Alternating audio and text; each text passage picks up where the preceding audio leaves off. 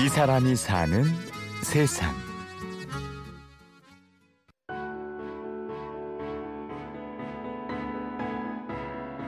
우리는 흔히 전통시장을 생각할 때 젊은 사람들은 뭐 지루하다거나 상품이 다양하지 못하다거나 청결하지 못하다거나 불친절하다라고 처음에 생각을 하는데 사실 그런 부분도 없지는 않지만 시장을 조금 더 자세하게 들여다보면 철학 있는 상인이 계시고요. 또 대형 마트나 백화점에서 취급하는 상품보다 더 우수한 상품들도 많이 있거든요. 그래서 그 상품들의 이야기, 숨겨진 이야기들 듣고 또 시장에 계시는 장인들을 만나 뵈면서 책이나 어떤 스스로를 전통시장 전문 안내인이라 소개하며 블로그를 통해 전통시장 이야기를 전해온 28살의 희준 씨. 시장 탐방을 통해서 사람과 사물에 대해 보다 깊고 여유 있는 시선을 갖게 됐는데요. 전라도 광주에 있는 말바우라는 시장이었어요. 이름이 참 재밌는데 전라도 사투리라면 말바위라는 네 시장이거든요. 어, 그 시장에 욕쟁이 할머니가 한 분 계세요. 할머니가 젊은 사람이 오면 그냥 욕을 하세요. 그리고 아무 생각 없이 왔다고 또 욕을 하시고 그냥 다른 사람이 오면 또 젊은 사람이니까 욕하고 이렇게 하시는데 나중에 알고 보니까 젊은 사람하고 친해지는 법을 모르셔서 네. 일단 욕을 하면 이 사람이 나랑 대화를 하지 않을까라고 생각하셨다고 해요. 그래서 제가 너무 마음이 찡하고 아, 젊은 사람들이 조금 더 시장에 많이 와야 하겠구나. 그래서 어르신들의 이야기도 들어드리고 취재를 하면서 어려웠던 에피소드 하나 말씀드리면 취재를 하러 갔던 첫날, 그러니까 2013년 7월 1일 날 제가 일명 대포라고 하죠. 정말 큰 카메라를 메고 시장을 방문을 했어요. 그런데 어 제가 시장에 방문해서 취재를 하는 혹은 상인들과 대화를 하는 원칙이 있는데 상인들이 싫어하시는 거는 하지 말자예요. 그런데 한 분의 상인한테 말씀을 드리고 사진을 딱 찍으려고 그 카메라를 꺼내 들었는데 상인분이 저한테 외치셨어요. 여기에 파파라치가 있다.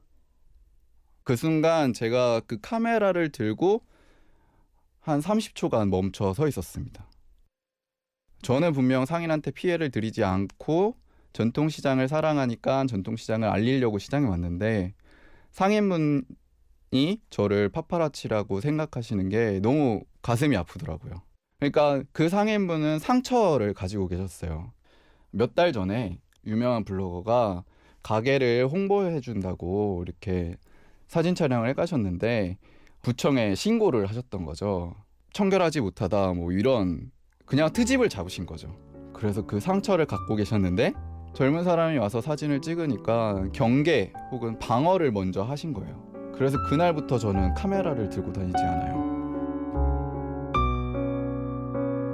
대학에서 회계학을 전공하며 벤처 사업을 준비해온 희준 씨가 전통시장에 관심을 갖게 된 건 3년 전의 일입니다. 제가 가장 처음에 학교에서 관심을 가졌던 건 아프리카였어요. 그래서 아프리카에 있는 어린 친구들을 위해서 책을 보내는 활동을 많이 했거든요. 그러다 보니까 많은 사람들이 저한테 질문을 했어요. 어떤 질문이냐면 한국에도 어려운 사람들이 많은데 너는 왜 아프리카 사람들만 도와줘? 그래서 찾은 게 전통시장에 계시는 분들이었어요. 신문을 보다 보면 매일 전통시장에 계시는 분들이 어렵다라고 나와요. 그래서 그때부터 시장에 본격적으로 다니기 시작했고 아 전국에 1372개 그렇게 전국의 모든 전통시장을 다녀보겠다고 결심한 희준 씨. 계획을 실천에 옮기기까지 과정은 더없이 단출했는데요. 시장에 가는 방법은 사실 되게 쉬워요. 오늘 만약에 제가 버스를 타고 가다가 시장 간판이 저 멀리서 보이는 거예요. 그러면 버스에 있는 부저를 누르고 바로 내립니다. 그 시장이 어떤 시장인지 저는 몰라요. 그런데 그 시장에 내려서 일단 그 마을을 한 바퀴 돌고요.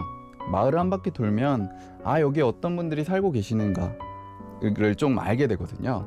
그리고 나서 시장에 들어가서 한참 많이 온 사람처럼 장을 보러 다녀요. 그러면 조금 대화를 나눠요. 아 저 요즘 시장에 많이 다니고 있는 청년입니다. 그렇게 해서 2년 동안 모인 시장 이야기가 400여 편.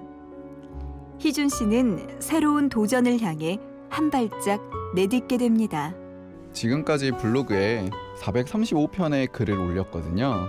근데 사람들이 그 글을 읽고 아, 책으로 만들어졌으면 참 좋겠어요라고 말씀하시니까 저도 혹 했던 거죠.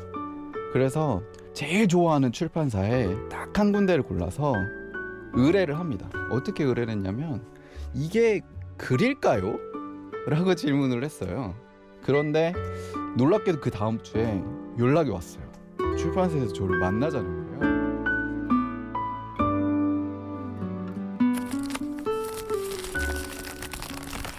이게 광주 말바우 시장에서 씨앗 할머니가 주신 씨앗이거든요. 사실 저는 이 씨앗이 아직 어떤 작물인지 모르고 있거든요. 할머니께서 씨앗을 이렇게 신문지에 써주셨어요. 그래서 너무 많이 써주셔갖고 일부는 친구네 텃밭에다가 심었고요. 일부는 제가 이렇게 갖고 있어요. 아 이거는 돈을 내지 않았어요. 제가 주머니에 보니까 돈이 없더라고요. 그래서 할머니한테 욕을 한 10분 정도 더 얻어먹고 네 공짜로 선물로 받았습니다. 이 사람이 사는 세상. 2년에 걸쳐 전국 435개 시장 이야기를 블로그에 올린 이희준 씨를 만났습니다. 고맙습니다. and held me